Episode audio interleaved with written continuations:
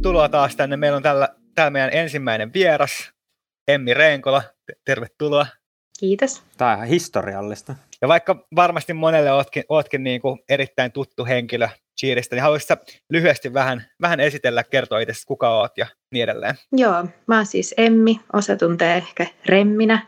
En ole edes ihan varma, mistä sekin nimi on lähtenyt. Kai se jotenkin mun sukunimeen yhdistyy, mutta mä oon aloittanut 13 vuotta sitten. Olen ollut funkitiimissä aina, sieltä edennyt ihan mineistä ja sitten junnuihin. Olen ollut myös Haukiksen valmennuksessa muutaman vuoden, silloin VSissä junnu-edustuksessa ja moneskohan vuosi nyt tulee VFissä naisten edustusjoukkueessa. 2013 mä sinne siirryin, niin siitä voi jokainen itse laskea.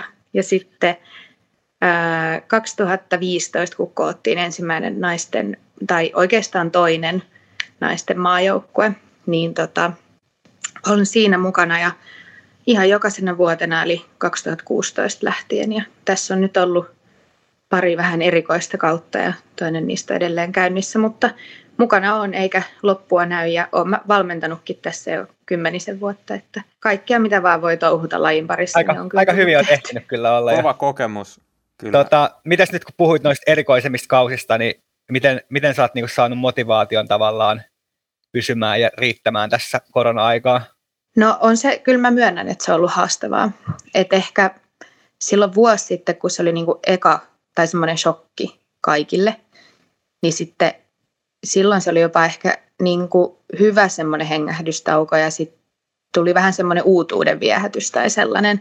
Mutta sitten nyt nämä kaksi jälkeen, niin kyllä on tota, ähm, haastettu sitä kärsivällisyyttä, joka on ainakin mulla aika heikko kohta itselläni, mutta ehkä semmoinen, mikä on auttanut, niin on tehnyt niin kuin ihmisten kanssa yhdessä silleen, miten se on sillä hetkellä ollut mahdollista. Et onhan se ollut niitä Zoom-treenejä tai sitten että on just vaikka soittanut jollekin, kun on lähtenyt kävelylle. Tai sitten kyllä meillä on esim. nämä asu Millankaa, joka on myös tota, maajoukkueessa ja VFissä ollut pitkään, niin se on kyllä ollut iso apu. Sitten me ollaan treenattu yhdessä. Et ehkä se on sitten kuitenkin joukkueen lajista tulee, niin silleen, että haluaa pitää sen – yhteisen tekemisen, niin se on ainakin ollut mulle semmoinen niin henkireikä. Toi on kyllä iso, iso osa, että, että siinä on sitä sosiaalista ja aika hyvä, että on niin kuin kämppis, kuka on samasta joukkueesta tai samasta niin kuin lajista mukana, niin saa jakaa näitä tuntemuksia tässä haasteellisen aikakauten. Pääsee purkaa kotona aina treenit sitten sen jälkeen. Joo, on sitäkin tullut tehtyä, mutta sitten en mä tiedä, ehkä meillä vallitsee sellainen yhteinen sopimus niin sanotusti, että et ei sitten kuitenkaan koko aikaa täällä kotonakaan puhuta niin kuin pelkästään, että on meillä on meillä jotain muutakin elämää, vaikka ei sitä välttämättä aina usko. Toi on kyllä hyvä. Itsekin voi myöntää, että joskus voi niin kuin sanoa, että on jotain muutakin, mutta kyllä se on niin iso osa elämää, tämä koko cheer, että välillä tuntuu, että osaa muusta puhukaan. Jep tänään sen lisäksi, että meillä on Emmi täällä vieraana, niin ajateltiin, että nyt äitien päivän kunniaksi, niin puhutaan vähän cheer-mamoista, cheer-äideistä. Nyt ehkä käsitetään äiti silleen vähän niin kuin, ei pelkästään siinä, että tavallaan biologisessa merkityksessä, vaan että, että semmoinen niin äitihenkisyys, että semmoisia ihmisiä, ihmisiä, jotka on ollut niin kuin, tavallaan tukena, koska niin kuin se tukiverkosto on, on tosi tärkeät huippuurheilussa, niin vähän, vähän niin kuin jaetaan ehkä omia muistoja ja kokemuksia ja minkälaisia ajatuksia herättää se, niin kuin, että miten, miten äidit tai tämmöiset äitihenkiset ihmiset on ollut meidän uran varrella mukana. Haluatko sä, Emmi, vaikka kertoa, miten, miten sulla niin kuin, tavallaan kuitenkin olet aika pitkään, niin minkälainen sulla on niin kuin vanhempien tai äidin, äidin niin kuin, tuki? Joo, no mä itse asiassa tota, vähän yritin niin kuin, miettiä muitakin, kun sehän on tietenkin heti ajattelee sitä omaa äitiä ja on ollut niin kuin, aina mukana ja nehän, tai mä näen, että ne on niin kuin mahdollistanut sen, että on voinut ensinnäkin niin kuin harrastaa lajia näin pitkään, mutta myös päässyt niin pitkälle. Että kyllä se on sen, niin kuin Haukki sanoitkin, niin se tuki ja turva ja se verkosto siellä on se tärkein, mutta sitten mä aloin kanssa muistelemaan näitä ää, jojoja ja cheermammoja, mitä on ollut vuosien varrella, niin niitä tuli kyllä hirveän pitkä lista.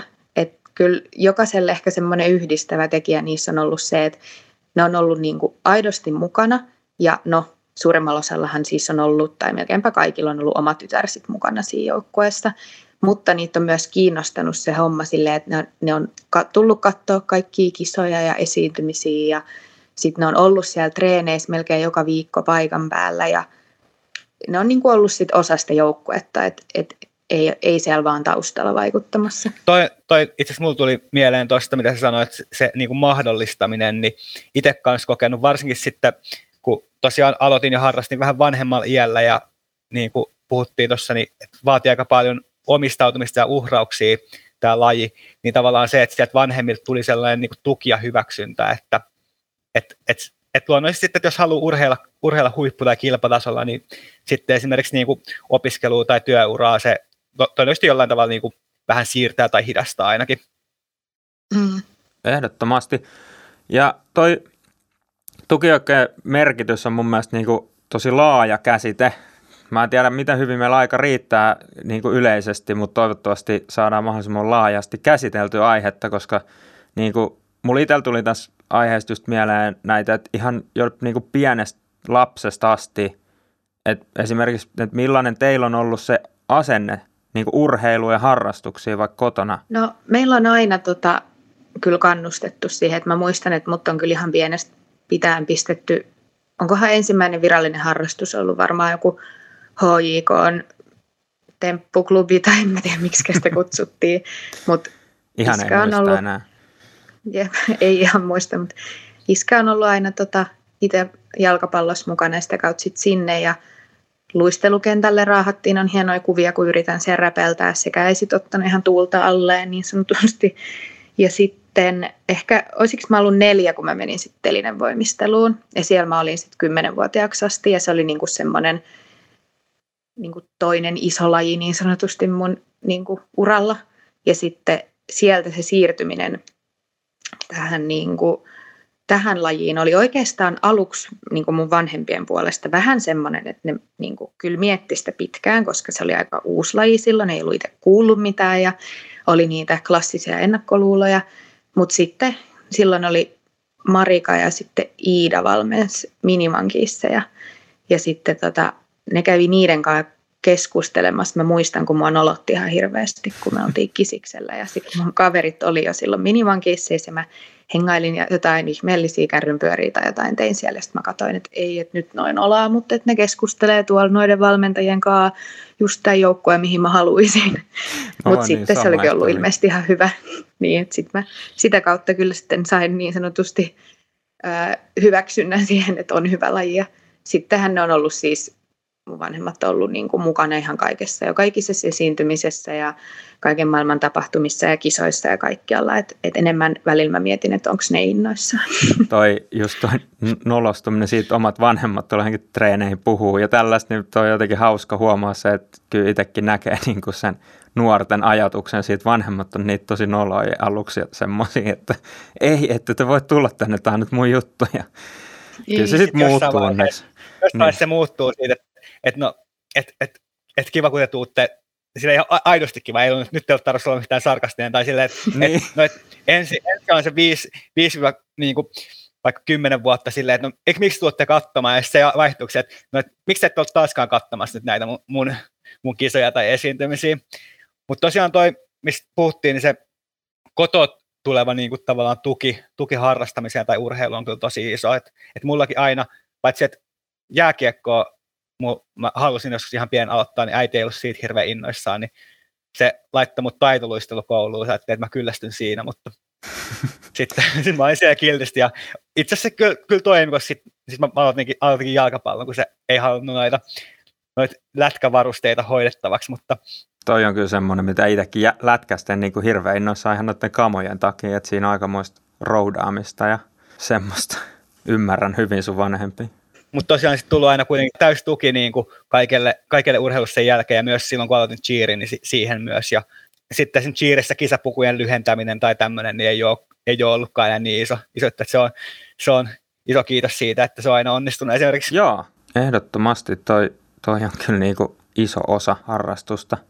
Tuosta tuli jännä tuommoinen flashback jostain kisapukujen säätämisestäkin. Onko teillä ollut paljon ompeluprojekteja tai muita, mitä koko perhe on ollut mukana niin kuin duunaamassa? No tota, ei kyllä, ei kyllä varsinaisesti ole ollut. Et siis se on ihan niin kuin tunnettu juttu, että minä ja mun äiti ollaan ihan todella niin kuin, huonoja näiden kaikkien ompelujuttujen kanssa. Että Ah, Mä muistan, mä harrastin joskus partioa ja siellä oli se liina, mikä piti ommella.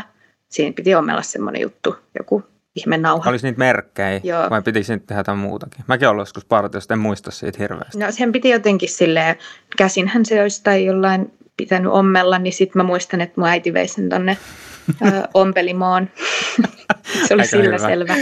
Niin tota, tämä on esimerkiksi sellainen, että minkä takia on ihanaa, että on niitä joukkueenjohtajia, koska sitten yleensä siellä on sitä, kun niitä saattaa olla just useampia, niin sitten niillä on sitä niinku taitoa just näihin kisapukujen lyhentämiseen, kaventamiseen, mitä liian hiuksia laittaa sun muita. Varmaan aika moni jo muistaa, että niitä on kyllä väkerretty noita kaikki. Cheerikin kuuluu tosi paljon tätä visuaalista, että on kisapukuja ja ponnareita ja niin kuin kaikkea hiusten laittoa ja siinä on käsittämätön duuni. Nykyään, nykyään ei sentään tehdä nettinauhoja itse enää. Että.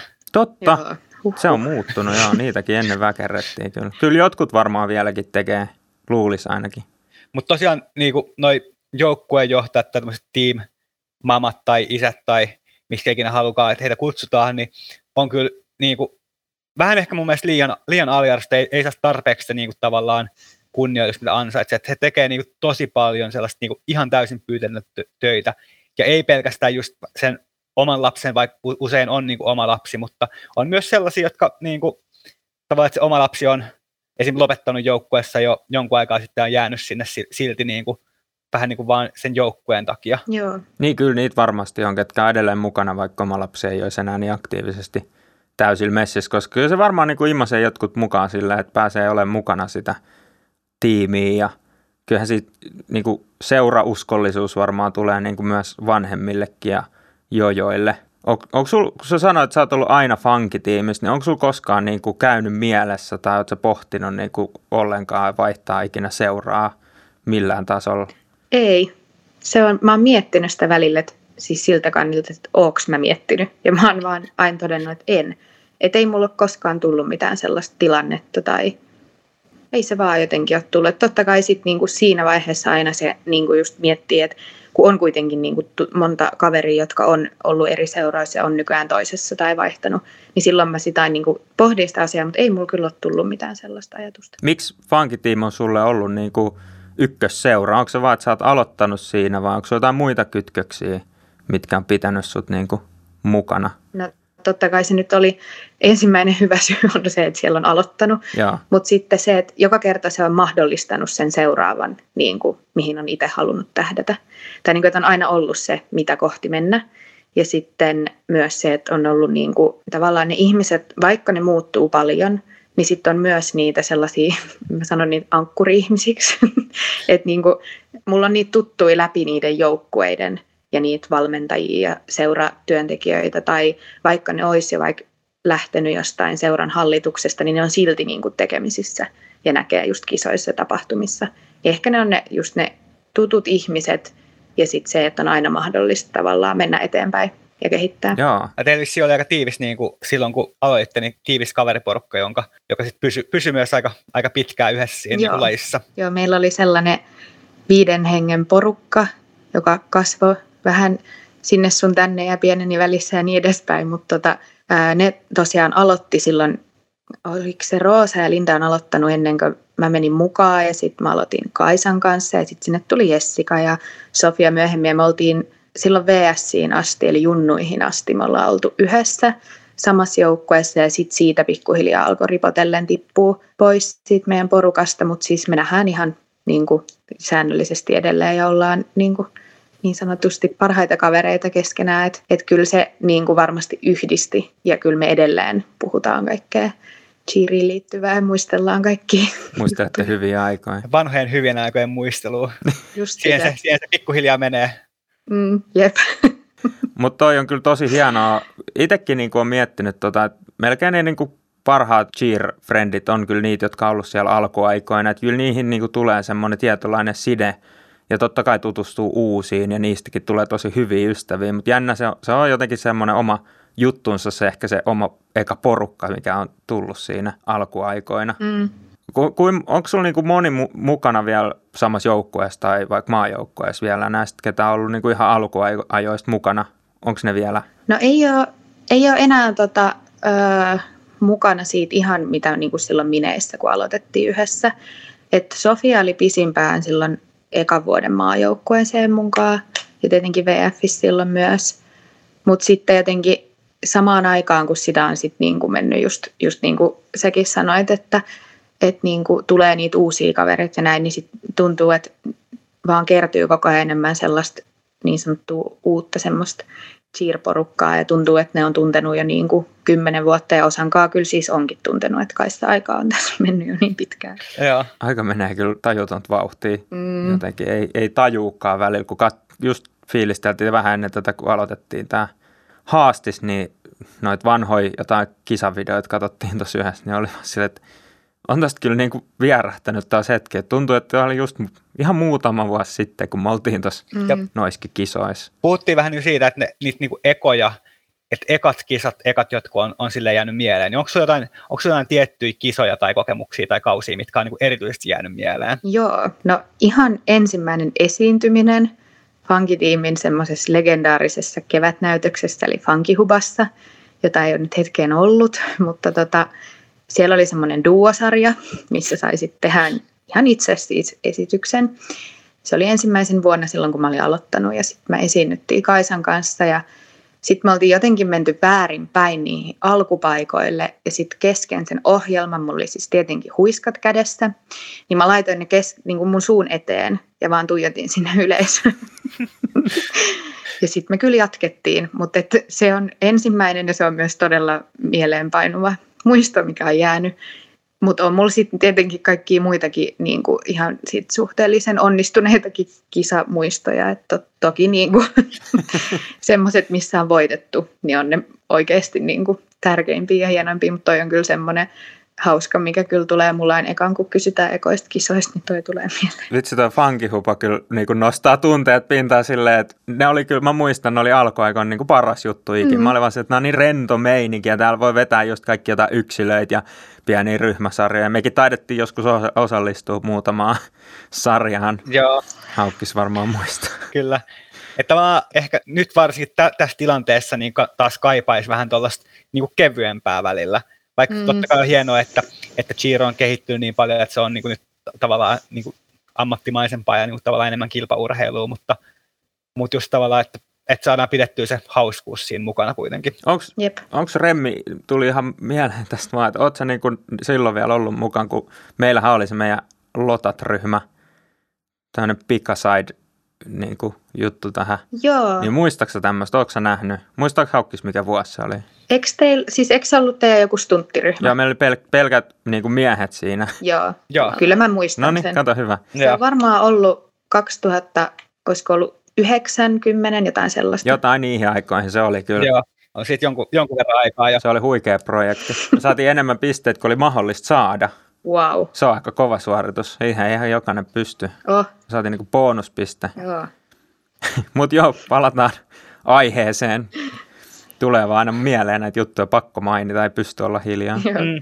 Tuleeko noista niinku tukijoukoista vielä, onko siihen vielä mitään, mitä tulisi mieleen niinku joko äideistä tai ylipäätään tukijoukoista, niiden merkityksestä? No ihan vaan sellainen, niin kuin, että se mitä just sanottiinkin jo alussa, että tärkeintä mitä ne voi antaa sieltä kotoa, mitä mä puhun nyt mun omista vanhemmista, niin on ollut se mahdollistaminen. Että kyllähän, kyllä mä tiedän, mulla on ollut moni joukkuekavereita, joiden vanhemmat ei ole ollut yhtä lailla mukana.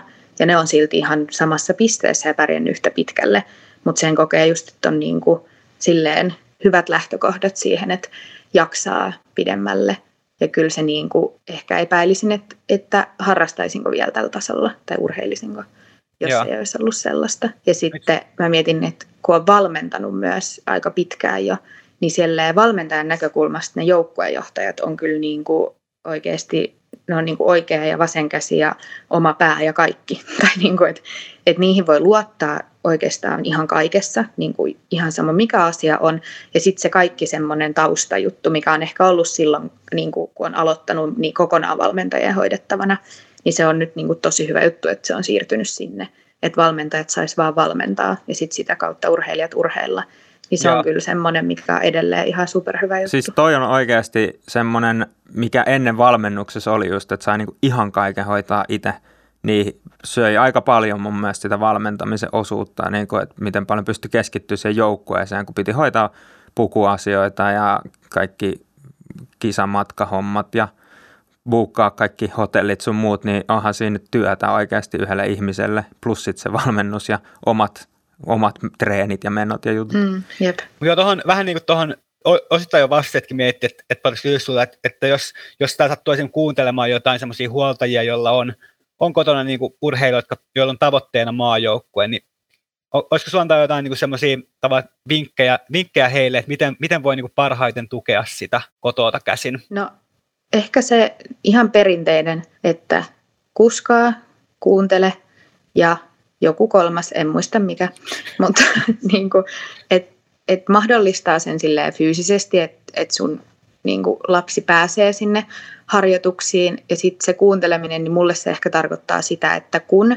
itsekin olen monta kertaa romahtanut sinne eteiseen treenien jälkeen ja antanut vuodattaa kaiken, kun on vaan ollut väsynyt, mitä urheilija nyt välillä on, niin sen, että, että sen vanhemman tehtäväkin on siinä vaiheessa vaan kuunnella ja sitten niin kuin antaa sen tuen ja näin, mutta et sen ei tarvi olla se valmentaja tai sen ei tarvi lähteä puolustaa välttämättä sitä urheilijaa sellaisessa tilanteessa sinne valmentajille, että tavallaan antaa sen urheilijan kokea ne tunteet ja olla siinä tukena ja näin, mutta et, et tavallaan se hieno raja siinä, että kuinka paljon saat mukana, mutta sitten sä et saa kuitenkaan tunkeutua sinne joukkueeseen, niin se on ehkä semmoinen, mikä sit voi helposti tulla siinä vaiheessa, kun treenit muuttuu, muuttuu sit tavoitteellisemmiksi, niin pysyy siellä tukena vaan. Se on tosi hyvin sanottu. Joo, todella hyvin ja tuli itselläkin semmoinen, että ää, aika niin kuin hienosti kerrottu toikin, että joskus oikeasti, kun mennään korkealle tasolle ja sitten siinä kuitenkin ihmisenäkin jokainen kasvaa ja kehittyy, niin kyllä siellä niitä tunnekuohuja ja niin kuin kaikenlaisia henkisiä prosesseja käydään läpi paljon, niin on aika, aika iso osa sitä, että sä pääset jollekin purkaa just tosi läheiselle, että on toi niin kuin tosi hyvin niin kuin sanottu. Mulla tuli myös tästä mieleen tuossa aikaisemmin, että säkin oot kokenut niin kuin tämän harrastajan niin kuin näkökulman siitä, että sä oot varmaan asunut niin kuin kotona, mutta sitten sä oot jossain vaiheessa muuttanut niin omilles, niin millä tavalla ne vaikka kodin joukkojen tuki on niin muuttunut siinä vaiheessa, koska sittenhän se ei ole enää semmoista niin ehkä tekemistä sieltä kodin tukea, onko se just tota henkistä enemmän ja keskustellaan tai soitellaan tai sitten Joo. jotain muuta? Ehkä siinä kohtaa, niin kuin Haukki sanoi aikaisemmin siitä, että sitten jossain vaiheessa se muuttuu siihen, että että hei, että miksi te ette tule katsoa, tai kai te tuutte nyt katsoa, niin siinä kohtaa ehkä sitten, kun sä et enää näe niitä vanhempia joka päivä, niin sitten se oli jotenkin tosi, tai sen koki niin kuin tosi paljon isommaksi jutuksi, että ei vitsi kiva, että noin katsoa, ja sitten pääsi samalla tietenkin niin juttelee ja näin. Ja sitten ää, rakas äitini juuri tuossa eilen juteltiin, niin muistutti, että silloin kun mä muutin ekaan omaan kämppään, semmoinen klassinen, että ei pesukonetta eikä tiskikonetta tilanne, eli hirveän kiva, niin sitten äh, kyllä niin kuin sellaista ihan konkreettista tukea on saanut, että auttanut niiden pyykkien kanssa ja semmoisten ruokakassien, ei nyt tietenkään mitenkään silleen, että joka päivä ja etten hoitaisi itse mitään, mutta et ihan sellainen konkreettinen, melkein jopa niin kuin huoltajan asemassa oleminen, niin kyllä siitä on ollut apua, että ei enää tarvitse, että että sitten on niinku oppinut ihan itsekin hoitamaan asiat. Ja varmasti. Mutta onhan se niinku aika iso, iso muutos, kun urheilu kuitenkin vie niin paljon aikaa, että sitten siinä vaiheessa, jos, jos muuttaa niinku just omilleen, niin niitä velvollisuuksia tulee vaan tosi paljon lisää. Kyllä. Mm, ja a- aika, niinku, aika päivässä ei kuitenkaan hirveästi lisännyt. Joo, ei. Ja urheilija tarvii aivan tajuttomasti ruokaa, niin Joo. on ainakin semmoinen muistikuva, että aina jos mentiin kotiin käymään morjastaa vähän vanhempia, niin oletus oli, että toivottavasti täällä on niin kuin hyvät eväät Joo. odottamassa, koska sitä ruokaa kyllä niin kuin menee. Mm, niin menee. Tota, olisiko meillä seuraavaksi hyvä siirtymä tuohon, niin kuin sulla oli kuitenkin aika hienot noin just nämä maajoukkue historia, että sä oot ollut niin kuin, tavallaan alusta asti. Joo. Oliko se niin, että niin kuin ensimmäinen maajoukkue, mitä on kasattu? Jos ei sitä 2007 niin. otettu huomioon, en tiedä miksi ette silloin ollut mukana. Mutta... Niin, on se kumma. Olisi pitänyt. Niin, millaista se oli niin kuin ihan ensimmäistä kertaa päästä maajoukkueeseen olla mukana niin kuin ensimmäisessä maajoukkueessa. Mä, mä en tiedä, onko sulta ehkä kysytty tätä varmaan monesti, mutta mä nyt kysyn sitä taas. Joo, no jos sitä vertaa nykyiseen, niin olihan se tosi erilaista, mutta sitten kun silloin ei ollut mitään vertailukohdetta, niin se oli jotenkin tosi jännittävää ja myöskin outoa, koska siellä oli niin kuin ne pahimmat vastustajat, kun koottiin niin kuin seurajoukkueista ekaa kertaa. Ja nehän oli ne samat, joiden kanssa ollaan niin kuin siellä SMS niin sanotusti vastakkain. Niin se, että, että olikin yhtäkkiä niin kuin hirveä kasa uusia ihmisiä, joihin niin kuin tietää, että täytyy niin kuin tutustua ja sitten siinä on kuitenkin erilainen asettelu. Ja sitten ihan vaan se, kun ei kukaan tiennyt mitä niin kuin odottaa, niin se koko eka kausi meni sellaisessa, että mä muistan, että me ollaan käyty siis ihan tosi pitkiä keskusteluita just tietenkin näistä klassisista tavoitteista ja niistä kaikista toimintatavoista, kun siinä kuitenkin sitten eri joukkueiden niin kuin kulttuurit on aika erilaisia. On ne edelleenkin, mutta sitten niiden yhteensovittaminen, semmoisen yhteisen tien löytäminen, niin kyllä se eka kausi meni aika lailla siinä. Ja ehkä nyt on niin kuin kuitenkin muodostunut myös tavallaan maajoukkueen kulttuuri, mm. mikä on erillään niin kuin niiden seurajoukkueiden. Sä kuitenkin ehdit, ehdit käydä kerran äh, MMA-seurajoukkueen kanssa samassa. Oliko se niin kuin ihan eri, eri juttu kuin sitten se eka maajoukkue? Joo, kyllä se oli silleen eri juttu, mutta Mm, kyllä mä muistan, että ehkä niin kuin, jos vertaa, tai jos mä mietin niin kuin koko sitä aikaa, kun on urheilu, niin silloin 2014, kun me treenattiin niihin ekoihin MMEihin, siis seurajoukkojen PFien kanssa, niin silloin se homma ehkä niin kuin omalla kohdalla silleen konkretisoitu ja muuttui silleen selkeästi huippurheiluksi. Et ehkä se ei enää sit itelle, itselleen omalle kohdalle se eka koottumaa joukkue ollut niin, niin iso muutos, mutta kyllähän siinä, me just muisteltiin tuossa joidenkin kanssa, että kyllä siinä se oli se vaihe, kun ne treenimäärät kasvoi. Koska sitten oli tietenkin se seurajoukkue pyöri siellä taustalla ja sitten piti tehdä sitä maajoukkuetta.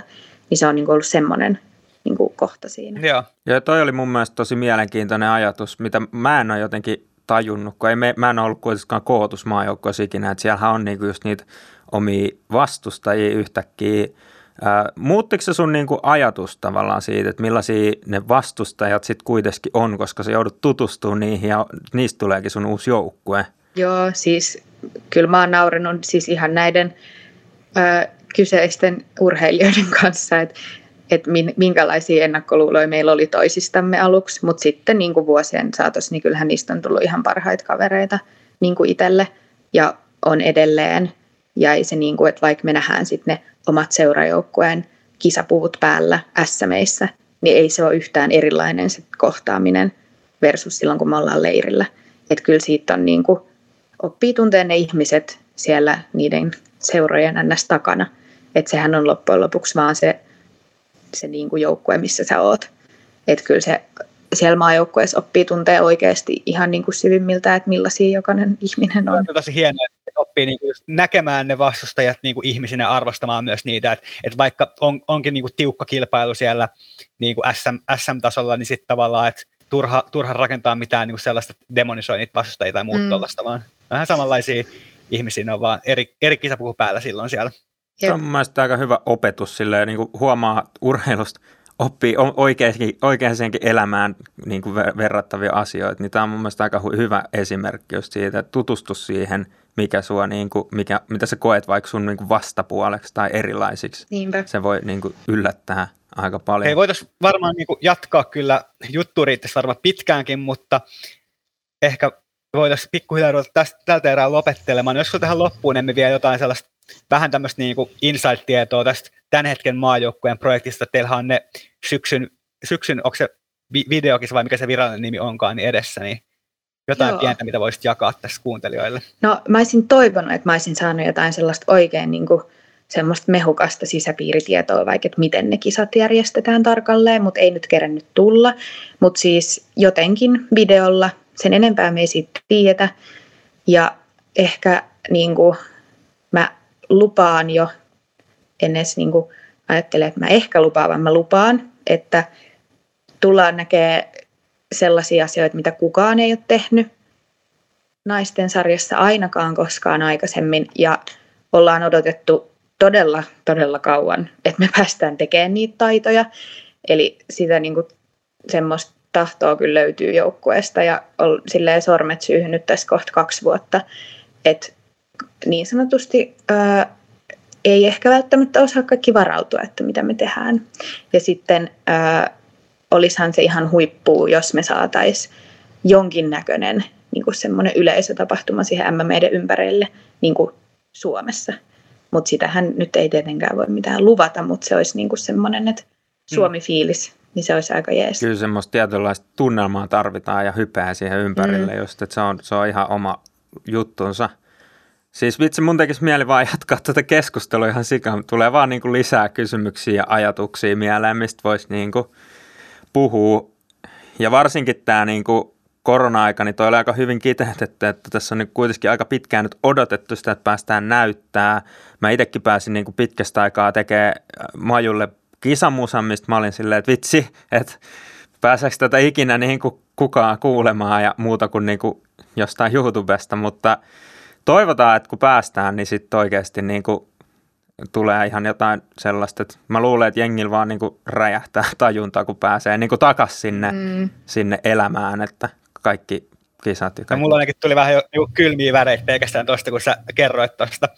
Mietit, onko onko sulla tai saatko sä kertoa jonkun, niin kuin, että onko joku tietty juttu, mitä kannattaa odottaa, vai onko ne niin kuin sellaisia top secret, että näette sitten? No onhan ne silleen top secret, mutta kyllä ne sinne stuntteihin aika lailla niin kuin kohdentuu. Et toki meillä on tässä vielä niin kuin kuusi leiriä tulossa ennen, että kaikkeahan me aina kehitellään, että voihan sinne pyrtseihinkin tulla ne yllätykset, mutta mä niin kuin stuntteihin lupaan sellaista next level wow-elementtiä. Uhu, jännittävää, jännittävää odottaa, että ihan rupesi niin kuin käsi, kädet syyhymään. Joo. Ää, tota, mua on aina kiinnostanut tämä maajoukkojen treenaamisen ero niin kuin siinä, että teillä on just pääsessä leirejä ja niin kuin treenejä, mistä kokoonnutte ehkä vähän eri tavalla kuitenkin kuin seurajoukkoina, niin mi- miten sä oot niin kuin kokenut tämän treenaamisen erilaisena tai niin kuin, mitä siinä on ollut semmoisia puolia? No isoinhan on just se, että me nähdään vaan koko joukkueena niillä seitsemän leirillä ja sitten on ollut parit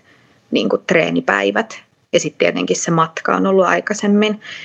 Mutta sitten niin kuin, se on samaan aikaan hyvä ja huono puoli, että on paljon vastuuta itselle – jokaiselle urheilijalle siitä omatoimisesta treenistä sen niin kuin oman stunttiryhmän kanssa, kun sen kanssa sitten on ohjeistuksena, että treenataan useampi kerta viikossa tai jos pitää matkustaa, niin sitten sen mukaan, mutta että, että se on kyllä niin kuin ollut taas se asia, mikä niin kuin vie enemmän sinne huippurheilun suuntaan, mutta onhan se myös niin kuin samaan aikaan silleen kuluttava, että se joudut ottaa samaan aikaan sitä vastuuta itsesi valmentamisesta.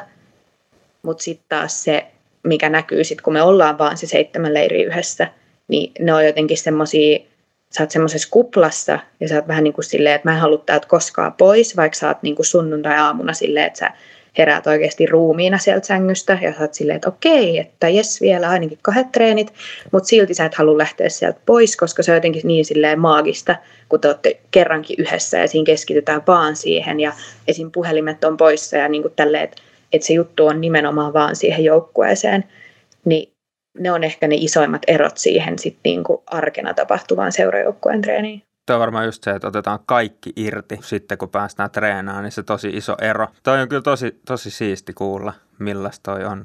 Joo. Tuli vaan tuosta miele- mieleen just se, mitä, mitä esimerkiksi on kuullut paljon noista Marian haastatteluista siinä kirjassa, se train, train smart, not hard. Että niinku just, just tavallaan, että vaikka kyllä te treenatte siellä kovaa, mutta että just tavallaan, että sitten sit, sit lyhyestä viikonlopussa saa niinku kaiken, kaiken mahdollisen irti. Joo, kyllä se on tullut niin kuin, ehkä jokainen sen joutuu tavallaan kantapään kautta oppiin, mutta ei tarvii niin, niin, niin kantapään kautta, että se tavallaan veisi siihen pisteeseen, että ei esimerkiksi jaksaisi enää treenata, mutta just sen, että et, et, treenaa silleen fiksusti, että osaa nykyään antaa itselleen sen luvankin, että jos meillä on vaikka se stunttitreeni ja mä oon niin kuin ihan poikki, niin mä voin sanoa sille mun ryhmälle, että hei, voidaanko siirtää näitä treenejä, että tässä ei ole enää mitään järkeä, että mä tarviin nyt lepopäivän. Niin se on ehkä ollut myös semmoinen niin kuin iso opetus. Ja sitten mä en tiedä, olisiko sitä välttämättä oppinut, jos olisi ollut siellä arkena tapahtuvassa treenissä.